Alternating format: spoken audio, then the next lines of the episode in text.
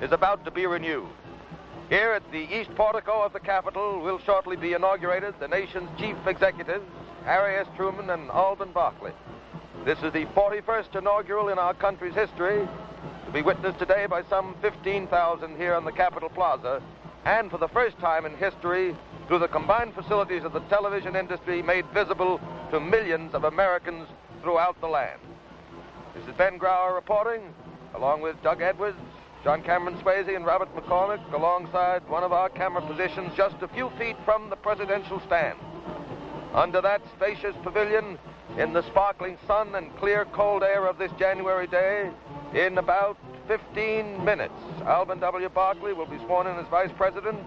Immediately following will come the climax of the ceremony before Chief Justice Fred Vinson, Harry S. Truman, the man from Missouri, will be sworn in as 32nd President of the United States. We might uh, prepare the audience for uh, something they will see in uh, very shortly. Uh, Mrs. Truman and Mrs. Truitt, who will be the official hostess for uh, Vice President Barkley, arrived wearing orchids. Margaret wearing no flowers, a fur coat, red dress, and red hat. Very attractive as they came in to the Capitol building with the President and the man who will be Vice President very shortly. We glimpsed Secretary of State Hull for just a brief moment. Uh, he's got out of the camera's eye before we could glimpse him. Rarely seen in public now. Is he in the picture? Is he in the picture? No.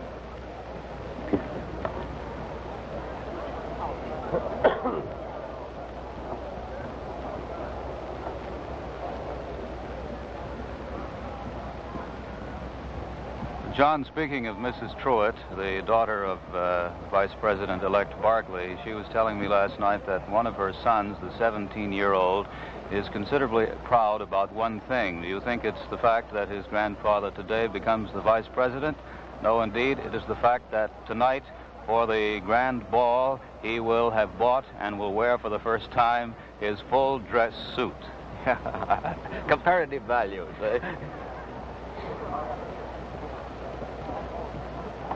Some 85 of the seats in the presidential pavilion have been taken of the 96 seats. The other uh, 12 seats are will be occupied by the immediate members of the presidential and vice presidential party, uh, escorting uh, the uh, president and vice president elect for the oath of office. They notably comprise the um, members of the uh, joint inaugural committee, headed by Carl Hayden with Senators Wherry, McGrath, and others from both major political parties. That group will appear very shortly. We spoke of the accuracy of timing, which is an enormous feat with these large and populous events, and it's been running very close to time. It's just a few minutes, a minute or two past noon, which is the indicated hour, and we expect the appearance of the central figures in this great spectacle any moment, literally any moment, as soon as that uh, last procession down those steps has been completed. Uh, this is definitely the silk hat portion of the procession, which we have been viewing in our television um, uh, screens. And you may have noticed the very fancy headgear worn by some of the gentlemen who have come down along with the silk-hatted members. These They're are consular uh, representatives. Uh, diplomatic. Uh, diplomatic representatives. Yes.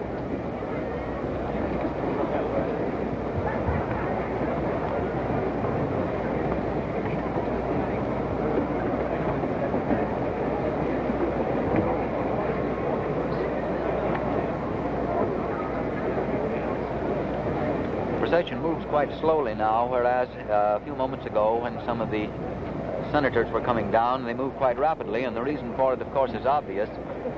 The seats are rapidly filling here in the east portico, the seats which surround the um, presidential stand where the oath will be given. The men are moving quite slowly, although they're trying to move them along as rapidly as possible to fill the remaining seats. There are very few.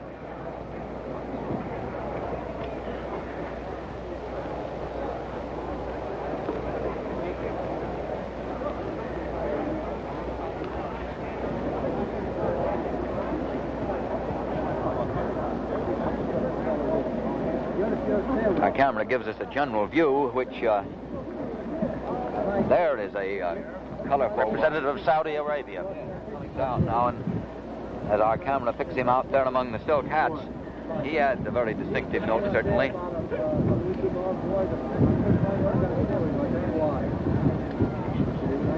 should have seen the roof of Convention Hall is so rough like a God, that's fine, man. We had to carry a camera. You may wonder that the numberless number of very important persons, actually they number 965. That is the strict, rigid count of the number of seats that are being filled at this moment. 965 plus the 96 underneath the uh, uh, pavilion, within the pavilion proper, and the four seats for President-elect Truman, Vice President-elect Barkley, Justices Vinson and Reed. We might note, as you may know, uh, these uh, uniforms, which we have seen from time to time as the members of the diplomatic corps came down the stair, are the official full dress uniform, which in the case of that particular representative uh, is worn in preference to the silk hat, the top hat that so many of the others have been wearing. Those uniforms are the reason the diplomatic receptions at the White House are by far the most colorful of, of those given every year.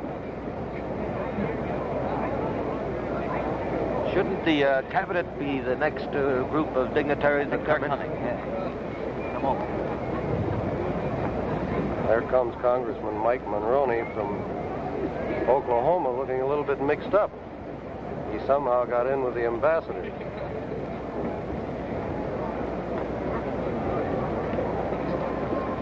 There's Attorney General Clark just coming down the stairway now. Yes. Secretary Forrestal. And there is Secretary of the Interior Cap Krug, the big portly man. Sawyer. Secretary Sawyer, just tipping his hat.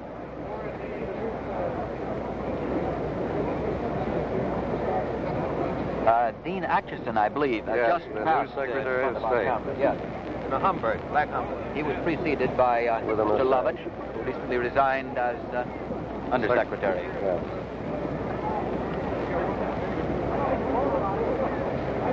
Too bad that former Secretary of State George Marshall went on. Uh, it is indeed. He's in Puerto Rico still, is he not? I believe he is. Yes, I very so. sick. I was amazed to see Cordell Hull here. I believe that's the first time he's been out in a long while. And I think the Supreme Court will come down next. I believe they're the next on the order of business. That would just about complete it, wouldn't it? Yes, that will finish it up. And there comes the Gutenberg Bible, just just in front of Chief Justice Vinson, And Reed. and behind uh, Ju- Justice Reed is walking with Frankfurter. There's Bill Douglas and uh, Justice Murphy, Justice Jackson, Justice Jackson turned to wink to a friend as they came down. The dignified procession enrolled, but the justice took a moment to wink to a friend. I don't know that you could notice that on the television screen, but we could hear. And he was with Rutledge. I'm a little late with that.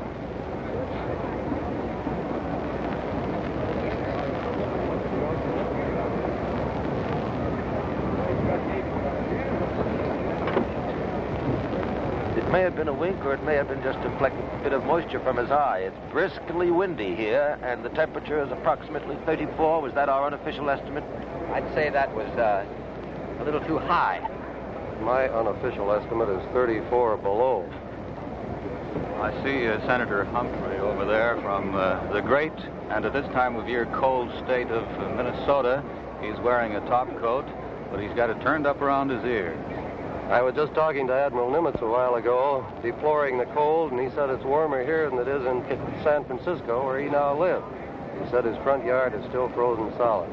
Admiral Halsey spoke up and said he bought a warm place in Virginia and had to get a bulldozer to plow the snow away so he could get his car out this morning.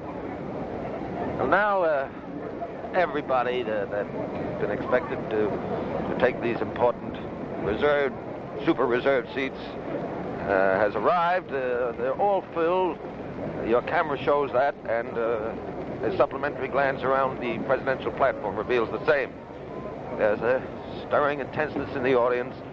Uh, the peak climax pinnacle is uh, being awaited any moment. In other words, you can see from those vacant seats, the vacant uh, steps there, the aisle is being cleared. Has everyone is in his place. Uh, and the moment uh, I saw a nod from a Secret Service man to another, and we'll expect the arrival any moment. The appearance at that doorway from the rotunda of the Capitol of the principal personages of this inaugural ceremony. The 41st in our nation's history, the 39th to be held in Washington, the 34th, some records say, to be held here at the Capitol, the first to be televised. There may be a stir and a shout from the crowd anticipating the arrival of the President and Vice President elect. Just a little past high noon on January 20th of 1949, the 41st inaugural ceremony of our great republic. The camera moves at random past the presidential platform, the oak lectern, the pillars, Doric columns, out into a sea of seats, centering now on the steel-supported photographer's platform with its batteries of still cameras, television cameras, and movie cameras.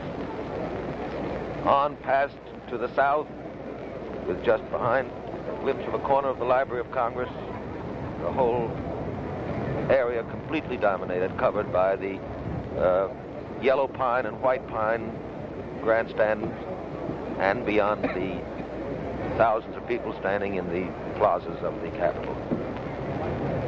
Police lines have been extended all around this area uh, for hundreds of yards on either side.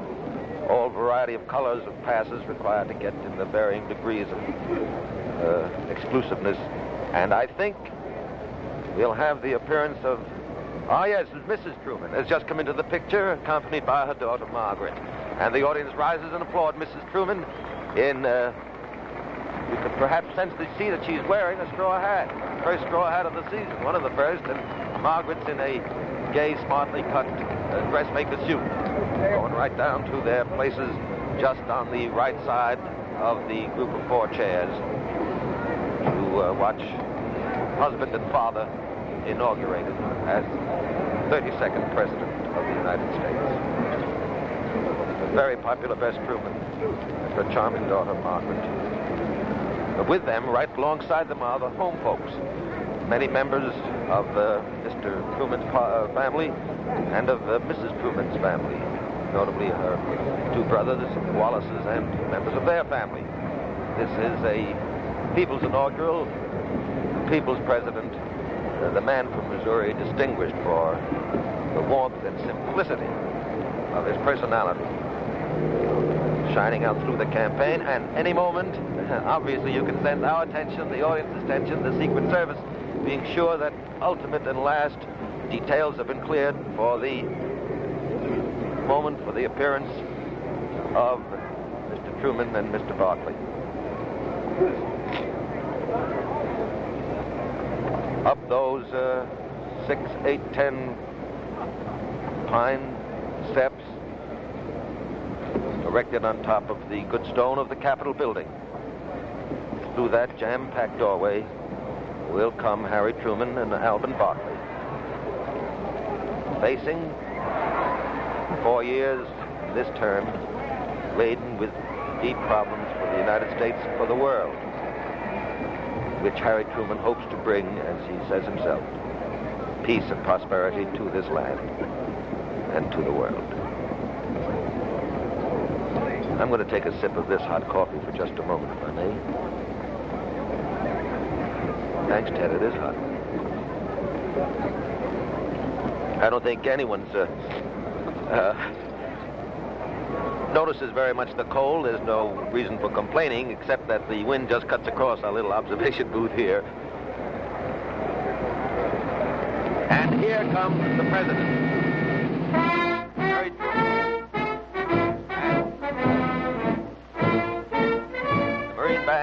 Strikes up the president's march. Sergeant at Arms Dukes and Callahan proceeding. Harry Truman and Alben Barkley. And the following escort of honor with Les Biffle, Secretary of Senate, right behind the Truman Barkley group.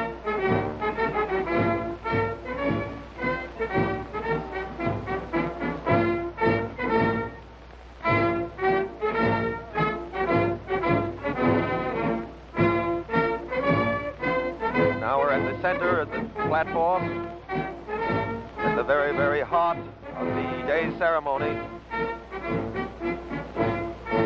Harry Truman alongside Fred Vinson. The oath will be administered. First, Alben Barkley will be sworn in. Justice Stanley Reed, the Supreme Court, Alben W. Barkley of Kentucky.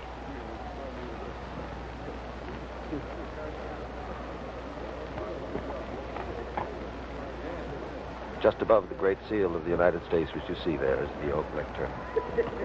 Yes. We'll have the invocation, which will be delivered by Dr. Edward H. Pruden, the opening, official opening of the ceremony.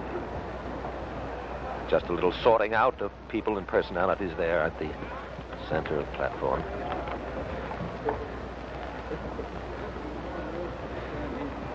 You don't need me to tell you that the president is in the highest of spirits, completely, brimmingly self-confident.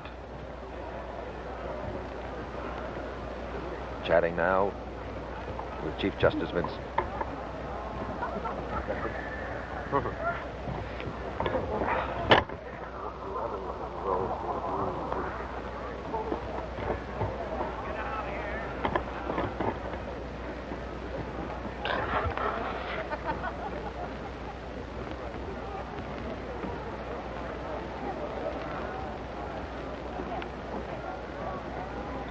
Glimpsed there, that's Mrs. Truman and her husband.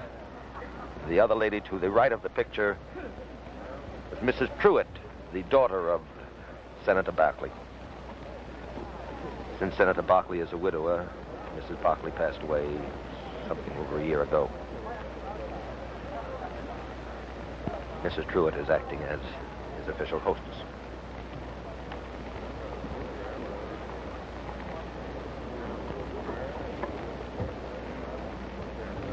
Justice Reed in official robes.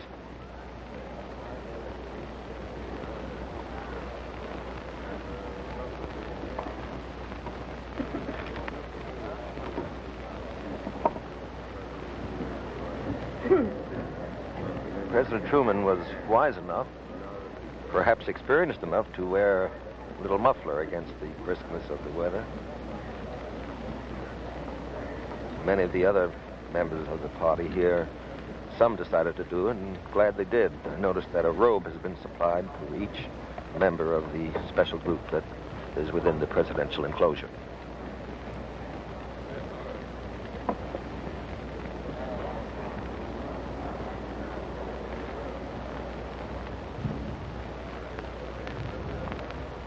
I presume that uh, they're waiting a signal, probably largely determined by the Secret Service, the protectors of the person of the president, that all the everything is in order for the ceremony, actually the official ceremony, to begin. Thousands of Let us pray, Dr. Pruden. God of the nations, in whom we live and move and have our being, and from whom cometh every good and perfect gift, we pause at the beginning of this historic day's proceedings to invoke thy blessing upon this beloved country of ours and upon all who serve her highest interests. Grant to thy servants, the President and the Vice President of the United States, all needed wisdom, health, and strength as they dedicate themselves today to the high office to which they have been called. May they continue to lead us as they are led by thee in the ways that make for domestic tranquility and international accord. Bestow upon us, our Father, the happiness which is reserved for that nation whose God is the Lord. Through Jesus Christ, our Redeemer, we pray. Amen. Mr. Phil Regan will now sing the Star Spangled Banner.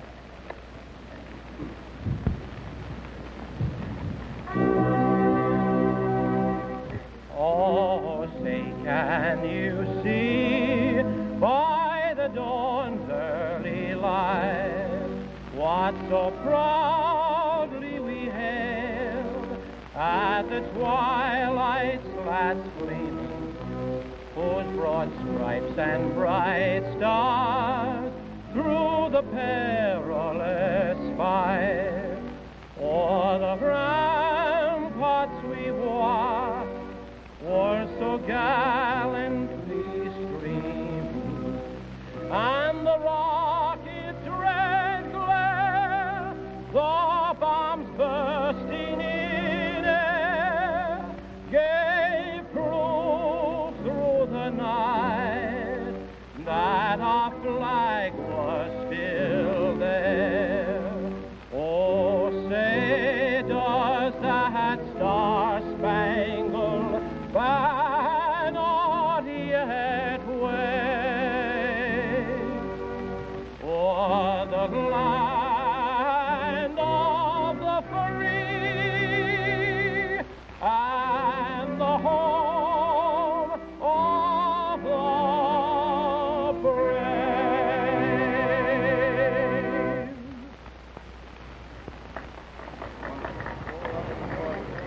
singer was Phil Regan. And now we will have the administering of the oath for Vice President.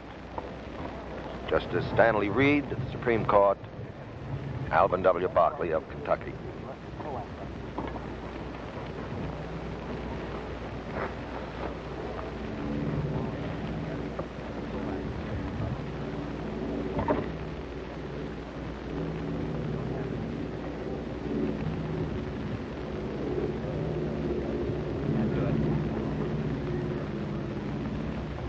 Alben Barkley is doffing his heavy overcoat, broad-shouldered, gray-haired, distinguished veteran legislator, noble gentleman.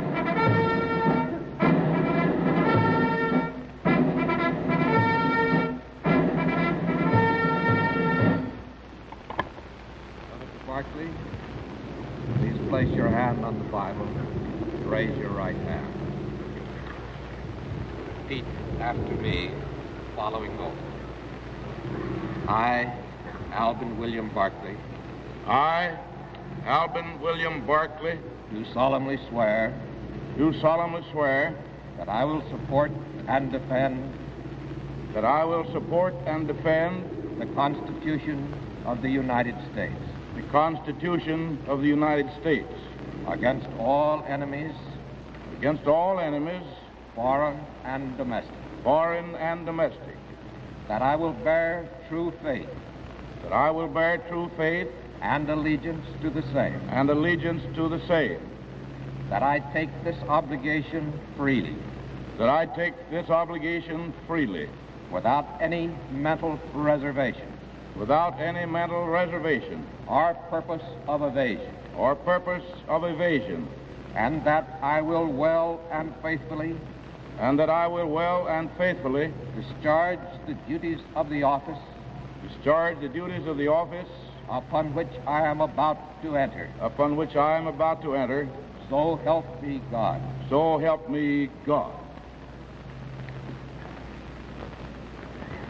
Very much. I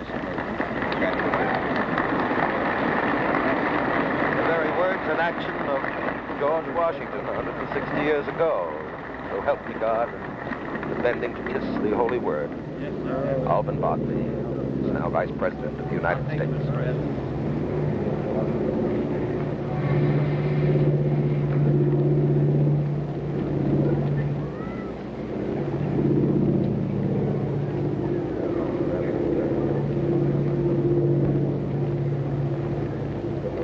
Good morning, President. God bless you.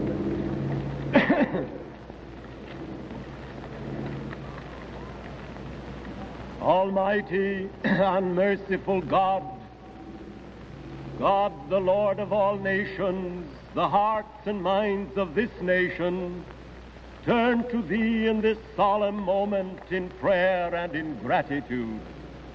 This nation blessed by thee and dedicated to the holiest conception of thee as the Father of all mankind is now being reconsecrated and rededicated in the person of its first citizen, the President of the United States of America. A son of the soil, a son of the people, champion of social justice and civic righteousness, O Lord, he is about to take the oath of his high office. And we pray thy special blessing upon him and his dear ones, chosen by the people to be its chief executive. May the people's confidence in him never wane. May he continue to hold the high convictions of righteousness and justice, of truth and peace, which have won for him the people's faith and admiration. Touch him, O God, with thy divine wisdom, that he may with humility, yet also with strength and high courage, pursue the purposes and noble ideals which have moved him to seek and to win the leadership of this nation. May thy hand, O Lord, lead and guide him through the many and tortuous paths through which this nation and all the nations of the world must pass in the years ahead.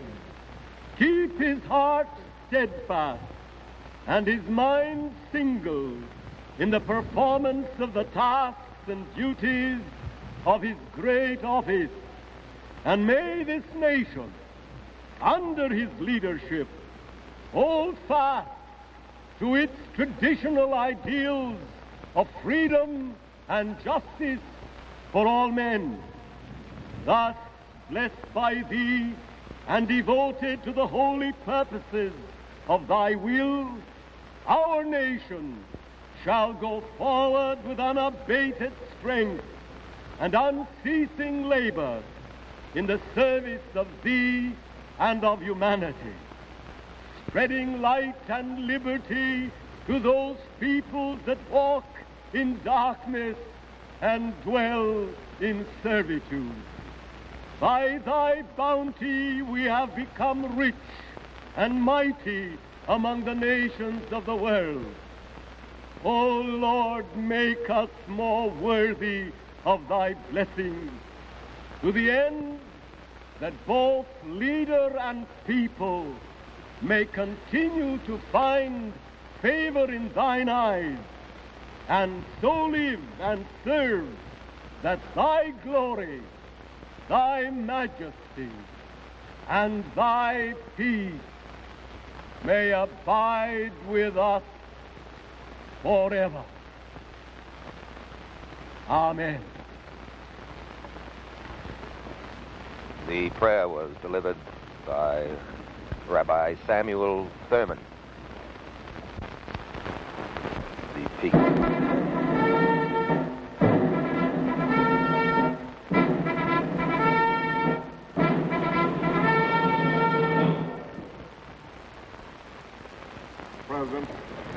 Your right hand. You, Harry S. Truman, do solemnly swear I, Harry S. Truman, do solemnly swear that you will faithfully execute the office of President of the United States that I will faithfully execute the office of President of the United States and will, to the best of your ability, and will, to the best of my ability, preserve, protect, and defend the Constitution of the United States preserve, protect, and defend the Constitution of the United States. So help you God. So help me God.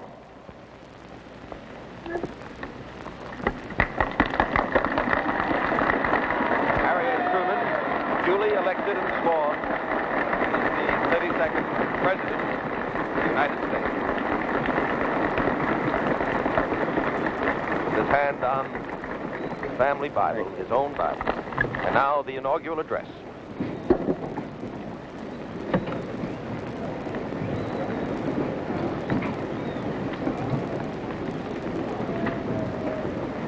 Mr. Vice President, Mr. Chief Justice, fellow citizens, I accept with humility the honor which the American people have conferred upon me. I accept it with the resolve to do all that I can for the welfare of this nation and for the peace of the world. In performing the duties of my office, I need the help and the prayers of every one of you. I ask for your encour- encouragement and for your support. The tasks we face are difficult. We can accomplish them only if we work together. Each period of our national history has had its special challenges. Those that confront us now are as momentous as any in the past. Today marks the beginning not only of a new administration, but of a period that will be eventful, perhaps decisive for us and for the world. It may be our lot to experience and, and in a large measure bring about a major turning point in the long history of the human race. The first half of this century has been marked by unprecedented and brutal attacks on the rights of man and by the two most frightful wars in history. The supreme need of our time is for men to learn to live together in peace and harmony. The peoples of the earth face the future with grave uncertainty composed almost equally of great hopes and great fears. In this time of doubt, they look to the United States as never before for goodwill, strength, and wise leadership. It is fitting, therefore, that we take this occasion to proclaim to the world the essential principles of faith by which we live and to declare our aims to all peoples. The American people stand firm in the faith which has inspired this nation from the beginning. We believe that all men have a right to equal justice under law and equal opportunity to share in the common good. We believe that all men have the right to freedom of thought and expression. We believe that all men are created equal because they are created in the image of God. From this fa- uh, faith, we will not be moved.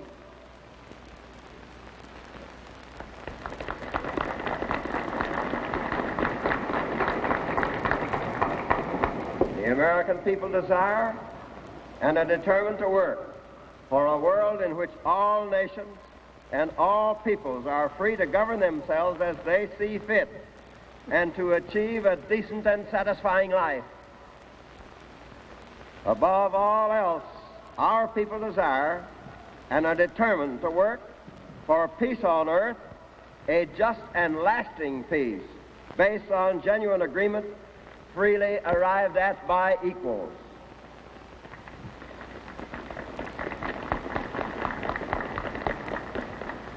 In the pursuit of these aims, the United States and other like minded nations find themselves directly opposed by a regime with contrary aims and a totally different concept of life. That regime adheres to a false philosophy which purports to offer freedom, security, and greater opportunity to mankind. Misled by that philosophy, Many peoples have sacrificed their liberties only to learn to their sorrow that deceit and mockery, poverty and tyranny are their reward. That false philosophy is communism. Communism is based on the belief that man is so weak and inadequate that he is unable to govern himself and therefore requires the rule of strong masters. Democracy is based on the conviction that man has the moral and intellectual capacity as well as the inalienable right to govern himself with reason and justice.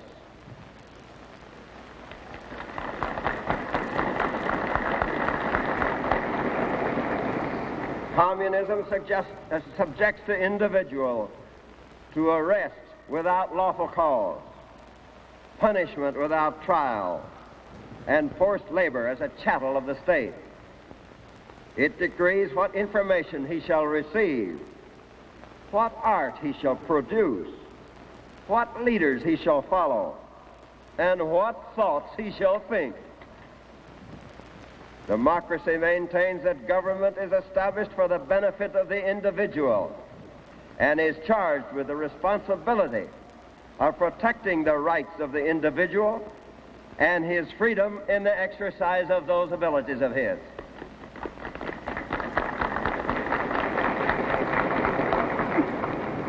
Communism maintains that social wrongs can be corrected only by violence democracy has proved that social justice can be achieved through peaceful change. Communism holds that the world is so widely divided into opposing classes that war is inevitable. Democracy holds that free nations can settle differences justly and maintain a lasting peace.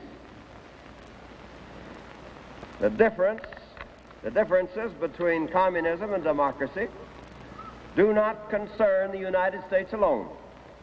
People everywhere are coming to realize that what is involved is the material well-being, human dignity, and the right to believe in and worship God. I state these differences not to draw issues of belief as such, but because the actions resulting from the communist philosophy are a threat to the efforts of free nations to bring about world recovery and lasting peace. Since the end of hostilities, the United States has invested its substance and its energy in a great constructive effort to restore peace, stability, and freedom to the world. We have sought no territory. We have imposed our will on none. We have asked for no privileges that we would not extend to others. We have constantly and vigorously supported the United Nations and related agencies as a means of applying democratic principles to international relations. We have consistently advocated and relied upon peaceful settlement of disputes among nations. We have made every effort to secure agreement on effective international control of our most powerful weapons and we have worked steadily for the limitation and control of all armaments.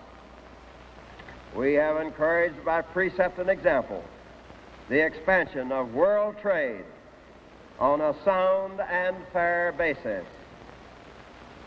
Almost a year ago, in company with 16 free nations of Europe, we launched the greatest cooperative economic program in history the pur purpose of that unprecedented effort is to invigorate and strengthen democracy in Europe so that the free people of that continent can resume their rightful place in the forefront of civilization and can contribute once more to the security and welfare of the world. Our efforts have brought new hope to all mankind. We have beaten back despair and defeatism we have saved a number of co countries from losing their liberty. Hundreds of millions of people all over the world now agree with us that we need not have war, that we can have peace.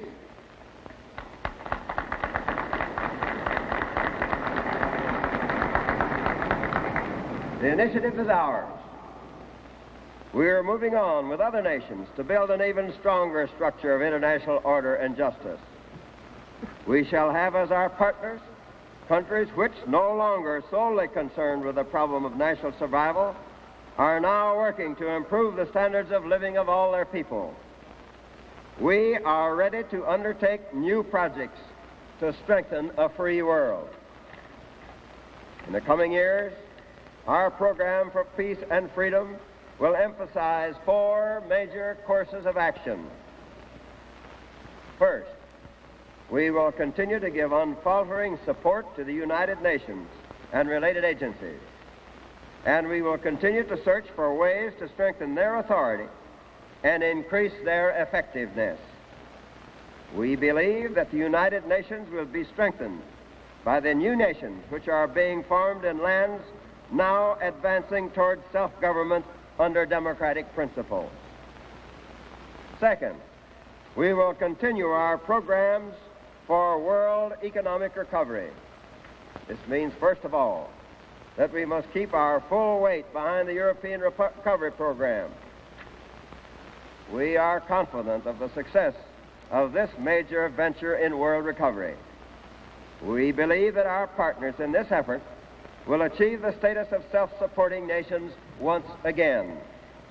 In addition, we must carry out our plans for reducing the barriers to world trade and increasing its volume. Economic recovery and peace itself depend on increased world trade. Third, we will strengthen freedom-loving nations against the dangers of aggression. We are working out with a number of countries a joint agreement designed to strengthen the security of the North Atlantic area. Such an agreement would take the form of a collective defense arrangement within the terms of the United Nations Charter. We have already established such a defense pact for the Western Hemisphere by the Treaty of Rio de Janeiro. The primary purpose of these agreements is to provide unmistakable proof of the joint determination of the free countries to resist armed attack from any quarter. Every country participating in these arrangements must contribute all it can to the common defense. We make it sufficiently clear in advance that any armed attack affecting our national security would be met with overwhelming force. The armed attack might never occur.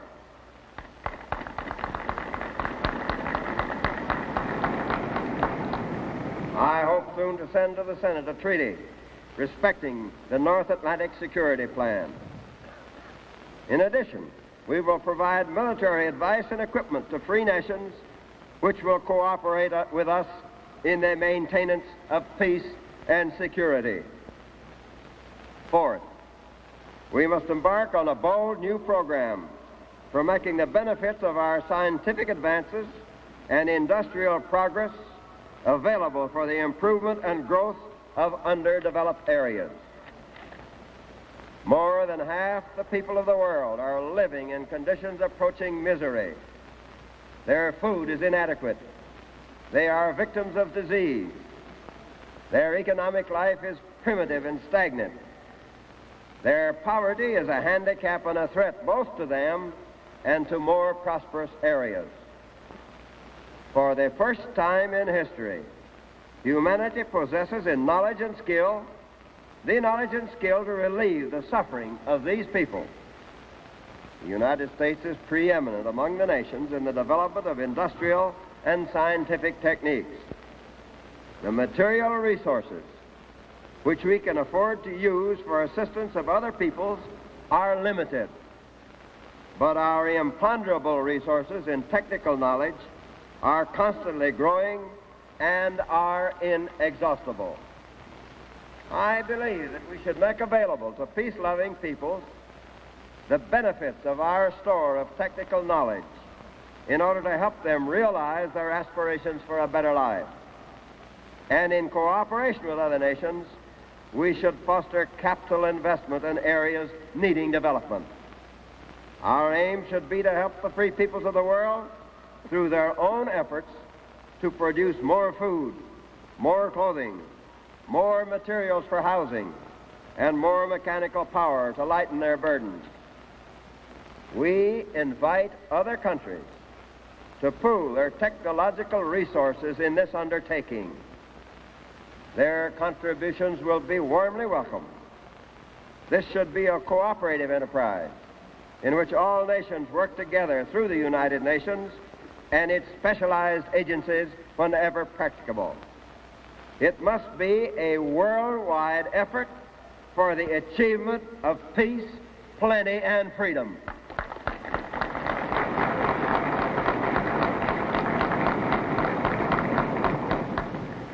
With the cooperation of business, private capital, agriculture, and labor in this country, this program can greatly increase the industrial activity in other nations and can raise substantially their standards of living. Such new economic developments must be devised and controlled to the benefit of the peoples of the areas in which they are established. Guarantees to the investor must be balanced by guarantees in the interest of the people whose resources and whose labor go into these developments.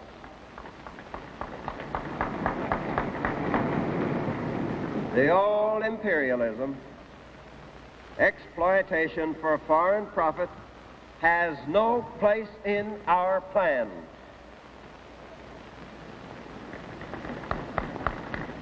What we envisage is a program of development based on the concepts of democratic fair dealing. All countries, including our own, will greatly benefit from a constructive program for the better use of the world's human and natural resources. Experience shows that our commerce with other countries expands as they progress industrially and economically. Greater production is the key to prosperity and peace.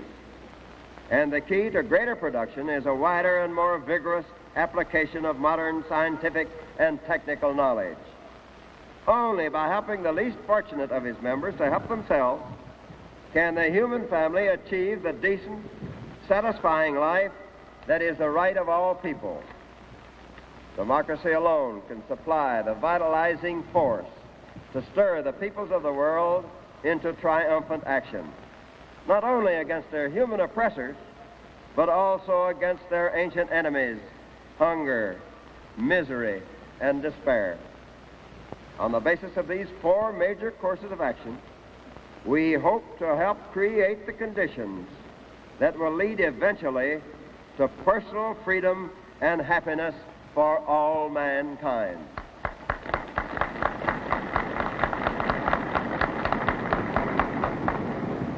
If we are to be successful in carrying out these policies, it is clear that we must have continued prosperity in this country and we must keep ourselves strong.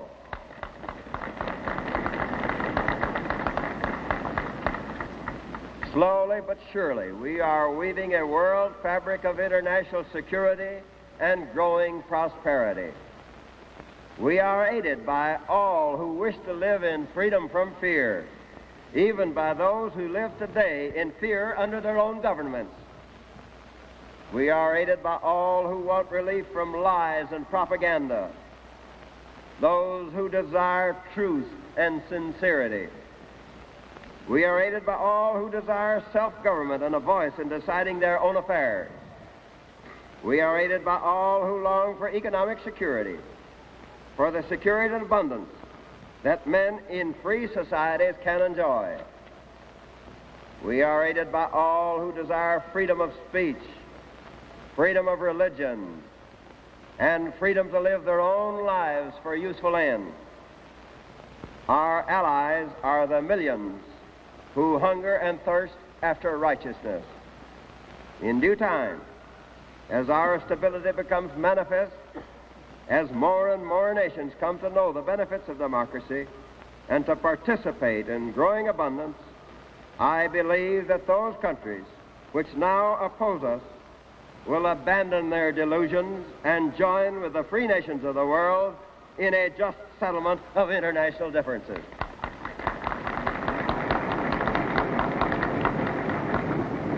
Events have brought our American democracy to new influence and new responsibilities. They will test our courage, our devotion to duty, and our concept of liberty. But I say to all men, what we have achieved in liberty, we will surpass in greater liberty. Steadfast in our faith in the Almighty, we will advance toward a world where man's freedom is secure. To that end, we will devote our strength, our resources, and our firmness of resolve. With God's help, the future of mankind will be assured in a world of justice, harmony, and peace.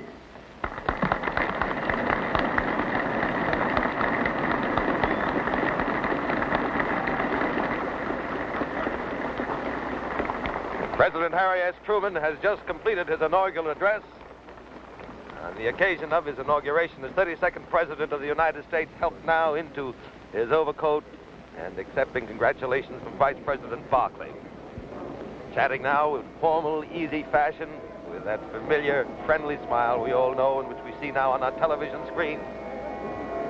Shaking hands with Chief Justice Vinson and Associate Justice Reed I think he was there in the picture for a moment. And uh, now starting the, the, long series of handshaking, congratulations, uh, and the applaud, cheers of the multitude, which will be his in increasing numbers throughout the day, a day which starts now from the uh, east portico of the Capitol with this uh, inauguration ceremony completed, the inaugural parade and the inaugural ball. Well, we're anticipating some action of the next 10 hours. Meanwhile, the action of the moment is that Harry Truman, standing there in the center of the presidential platform, is surveying the scene. I'll warrant he's also standing for photo photographers who are anywhere from 20 to 200 feet away with varying power lenses for those historic uh, photographs. Bob McCormick, did you want to add a word there? Well, I saw uh, Vivian Truman, the uh, president's brother, there a moment ago, over on the president's. In the name of the Father and of the right. Son and of the Holy Ghost. Amen. See if he's in that picture now. I Blessed art thou, Lord God of our fathers, and worthy to be praised and glorified forever. Stretch forth thy hand, O Lord, in fruitful blessing upon our president, our vice president, the members of our Congress, our judges and magistrates, and all those who by our will are entrusted with the well-being and security of our country, so that by thy aid they may be able to discharge their duties of office with wisdom and prudence and justice. Great indeed are our faults, and numberless our needs. But complete is our trust in Thee, the God of all consolation, into whose hands we commit ourselves with faith and docility. Bless the people of our country, that they may be governed by Thy law and walk in the ways of Thy commandments. Endow them with grace to bear one another's burdens in that generous spirit which befits men in true brotherhood under thee, the common Father of all men. Send forth thy Holy Spirit in the fullness of his gifts to bless us with wisdom to perceive the ways of thy holy will, with understanding to enlighten the darkness of our minds, with counsel to guide us unfailingly in the path of rectitude, with fortitude to sustain and strengthen us, with knowledge to instruct our ignorance, with piety to fructify in good works, and with reverent fear to deliver us from evil. Multiply, O Lord, upon this nation the manifold marks of thy divine approval and benediction, set up as it is like a sign and symbol among the nations of the earth. bless the land with fertile soil, to bring forth the harvest that nourish us and feed the hungry mouths of the unfortunate who look to us for the necessities of life. Enkindle in our people the spirit of charity for the many whom poverty and misery have reduced to conditions unworthy of the dignity of man. Awaken in the souls of all who call thee Father a hunger and thirst after social justice and fraternal charity. Grant, O Lord, peace in our days, peace in our land, and peace among the nations, to the end that the rainbow of peace and reconciliation may enfold under its serene light all peoples of the earth with the graces and blessings of tranquility. Amen.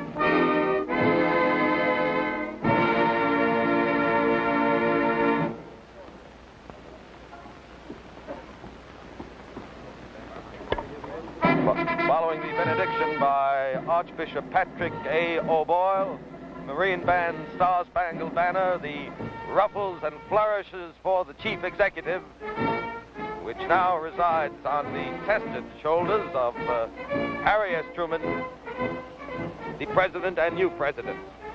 You can detect the profile of Justice Reed there, and in the storm of uh, high hats and uh, uh, formal overcoats, other familiar countenances come in and out of the picture. There is the president, his silk hat, moving among the uh, others as he and Vice President Barkley leave. Up the steps, there he is, smiling and shaking hands with uh, the hundreds and hundreds of friends close, uh, not too close, whom he has here as his guests at his inauguration. All of them devoted to him and his administration to the uh, thorough expression of courage which has led him through a difficult campaign and a surprise victory to this inauguration. Harry S. Truman and Alben Barkley. And uh, with uh, speed and dispatch now, the process is reversed as uh, following the President, the Cabinet, members of the Supreme Court, and then the uh, other dignitaries start to leave our scene here at the uh, inaugural stand here, the presidential stand at the Capitol.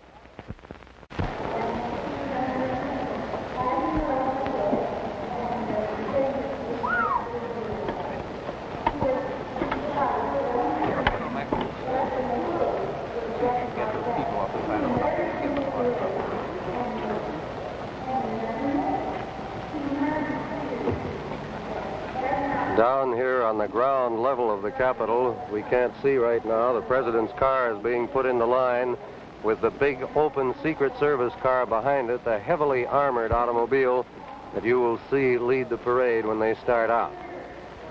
The Secret Service car follows directly behind the president and a little to the left to keep anyone from passing the president's car and if anything should be coming from the other direction to scoot around the president's car and smash into it if necessary.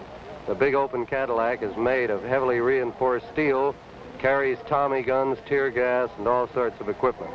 You will see also as they go down the avenue that Secret Service men walk, if they go slowly enough, walk on either side of the president's car.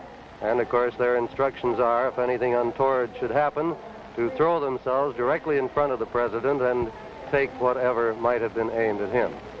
The car bearing the president and his official parties and uh, the presidential section is already on its way. The president, Harry Truman, Vice President Barkley in the first sedan, Mrs. Truman, uh, Miss Margaret Truman, and Mrs. Truitt, the uh, Vice President's daughter, in the next car.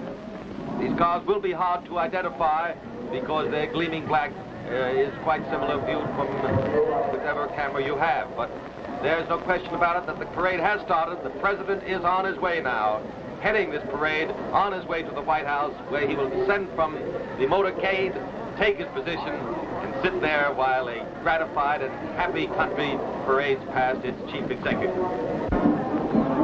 In the Capitol, our camera is focused now on the parade, which has uh, been formed for some time to the south of the Capitol and is now passing before the Capitol, uh, just about in front of the, directly opposite the presidential stand where the oath of office was administered.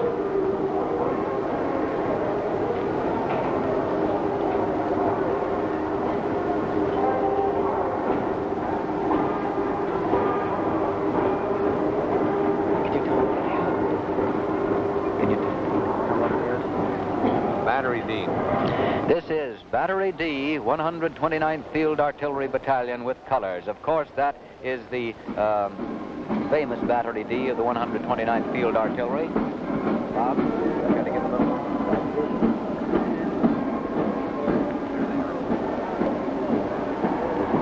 There is a hollow square formed by Battery D around the president's car. That is, of course, his old battery of World War One. That's right, the 129th Division. Yeah. I see even the Secret Service had, had to give way to the president's old friend. Their car is not in its customary place, right bumper to bumper behind and a little to one side. I believe the president had breakfast with these same gentlemen this morning, did he not? At 7 o'clock this morning. Yes, One of his did. first engagements, I think the first engagement of the day. He's never forgotten them. Whenever he's in Kansas City, he always sees them.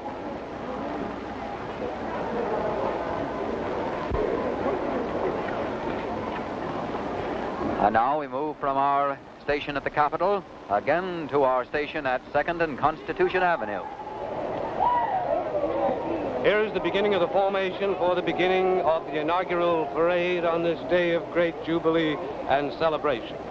This is the uh, cordon of motorcycle police. The hand has been up. It's the official start of the parade. Uh, Major Robert J. Barrett, Chief of Police, uh, starts them off down. The platoon of the District of Columbia Motorcycle Police. And here they come. What a magnificent sight.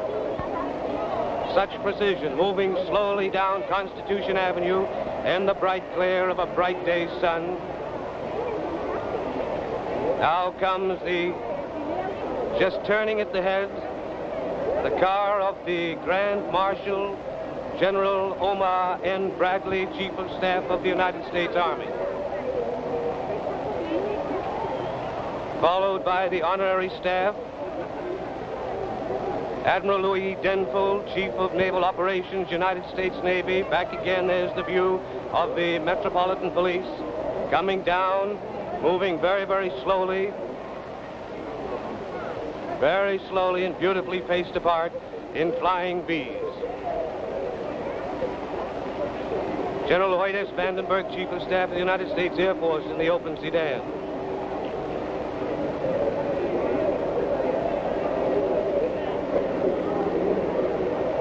Right at the top there Constitution, right off from the side of the Capitol. As they swing around, come down off Constitution, the United States Army Band. Ah, what a magnificent sight. This parade will take about two and a half hours to three hours. It will be about seven and a half miles long. And from that position right there, right at the top of Constitution, by the Capitol, until it arrives at the White House reviewing stand where the president will leave the parade and then take to the stands. It is a distance of approximately one mile and a half.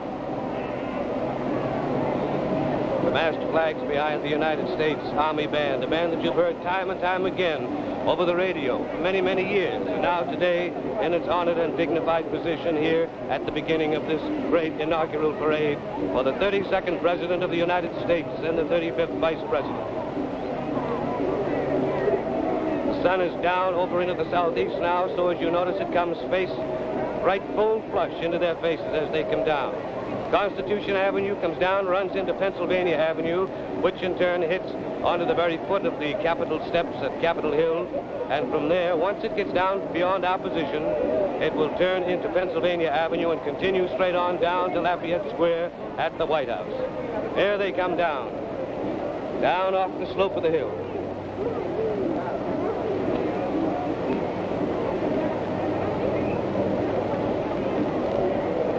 Ah, now the president.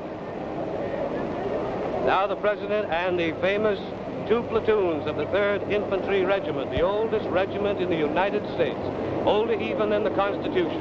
And notice today, for the first time, dressed in blues. This is the first time uh, they've been out in this dress parade in blues. And the masked colors. The President of the United States, Harry S. Truman. The Vice President, Honorable Alben W. Barkley, followed in turn by Mrs. Harry S. Truman, Miss Margaret Truman, and Mrs. Uh, Maxwell Truitt. That hollow square uh, in honor is the honor guard right around the president. That's the members of Battery D of the 129th Field Artillery Battalion with their colors. Those are the men with whom the president had breakfast at 7 o'clock this morning members of the same outfit that he commanded in the First World War. Here they come. They're coming down almost now to the very point at uh, 2nd Avenue and Constitution. Closer and closer in the expectant eyes of the people on all sides. Look at this majestic, dignified, and wonderful expression of what it means to be an American. As they come down Constitution Avenue here, now they're almost up to 2nd Street. As you look at your picture, President Truman on the left, Vice President Barkley on the right, their tall silk hats gleaming in the day's sun, and the planes overhead providing the, the cover, and the, the, the drone of the, the mighty engines. A cover of peace, we call it today of the band in the background. My, how happy the president looks. How fine he looks. Been a full and mighty day for him. Here come the masked colors.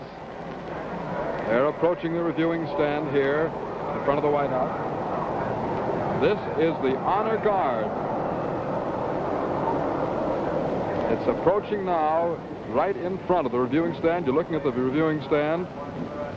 And here comes the Honor Color Guard. All the flags of the United States, states, possessions. People in the stand stand up. Applause. We see the diplomatic corps across the way. Chief Justice Vinson's car is just in view of the cameras there.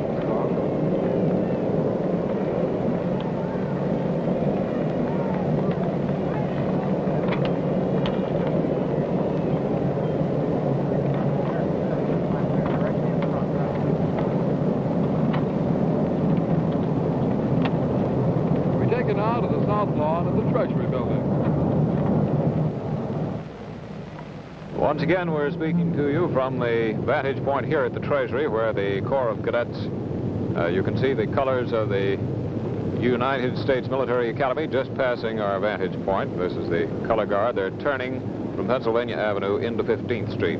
Immediately behind them, the rest of the complete corps of the Military Academy. They're carrying very colorful guidons in front of each battalion. certainly a fine demonstration of military precision, the way they uh, turn into a right turn going around this corner.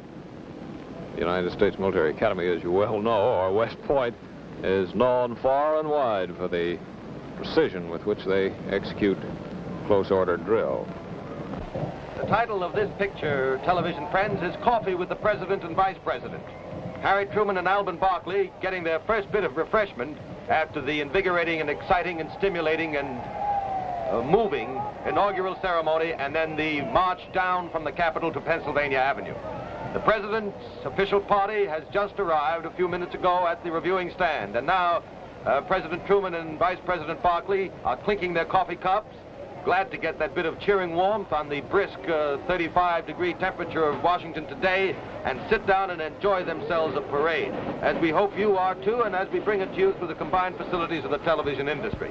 This is Ben Grauer speaking from our central control point from which we, uh, by an amazing amount of technical skill by our engineers and those connected with this uh, mysterious part of the television business, are able to bring us not one, three, but five different pictures and with which, he, with, with which we in our can select as they become most pictorial to the story involved. For instance, at this moment, we're looking at a picture which is coming the, to us from the South Treasury building as Pennsylvania Avenue bends or as the parade line bends up to uh, 15th uh, before it turns again in front of the president. This is Governor Smith's car, as you see, and uh, the smiles and handshakes from the governor. There are many of them in this parade as we go past um, uh, the Treasury, yes, the South Treasury building, the South Treasury at uh, 15th and uh, Pennsylvania. Now coming into view is one of the several state floats. And you may have wondered at the succession of states, the order in which they are parading, uh, the reason being simply that Missouri is first since the president's from Missouri, Kentucky second for Vice President Barkley, and then the states are run down uh, from 1 to 48 in the order in which they joined the, uh, signed the Constitution or joined the Union.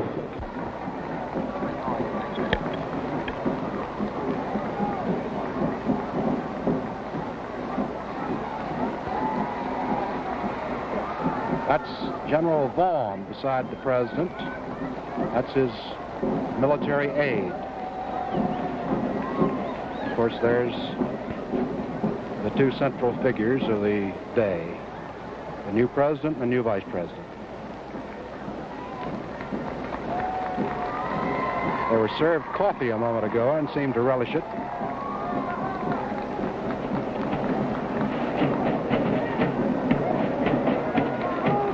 Rather amusing incident happened uh, about 10 minutes ago. The Kentucky floats started going by and one of them had a tobacco auctioneer.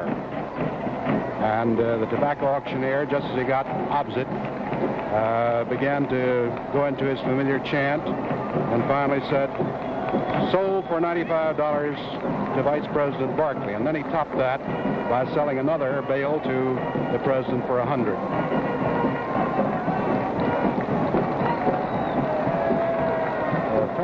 joke the president is going over toward his own family now. Mrs. Truman and Margaret are sitting right in the direction he's looking.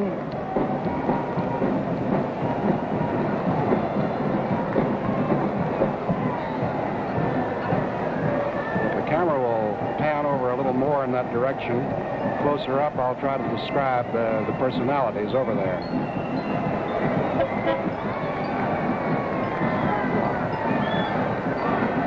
Photographers are taking pictures of Mrs. Truman, Mrs. Max O'Rear Truitt, who is the daughter of Vice President Barkley, and his official hostess. Mrs. Barkley died about two years ago.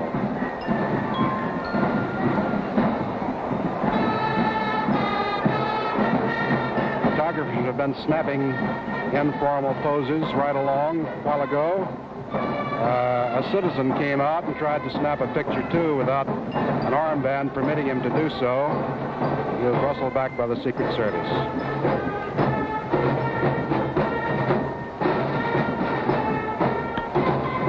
Now there is Margaret, Miss Margaret Truman, on the right of the flag, and her great friend, Miss Drucie Snyder, the daughter of the Secretary of the Treasury, on the left of the flag. Mrs. Max O'Rear Truitt is down at the right front row.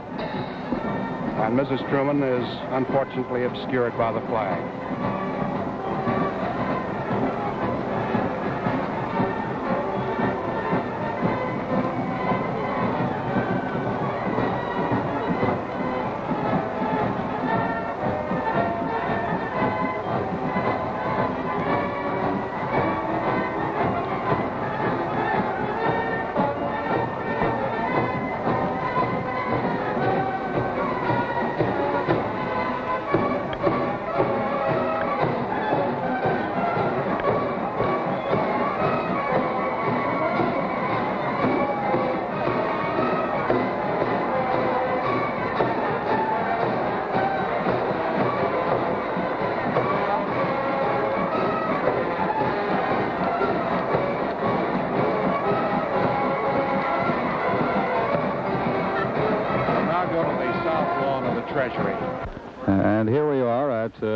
11th and Pennsylvania at the old post office building, uh, looking up Pennsylvania Avenue and uh, seeing the end of this uh, tremendously fine parade draw into sight. Way up there, uh, a number of blocks, I would guess about uh, 12 or 13. The old steam calliope is puffing away, and uh, you can see the crowd at that portion of the parade. Some of them still staying, and some of them wending their way homeward as best they can, getting a little head start before this traffic breaks.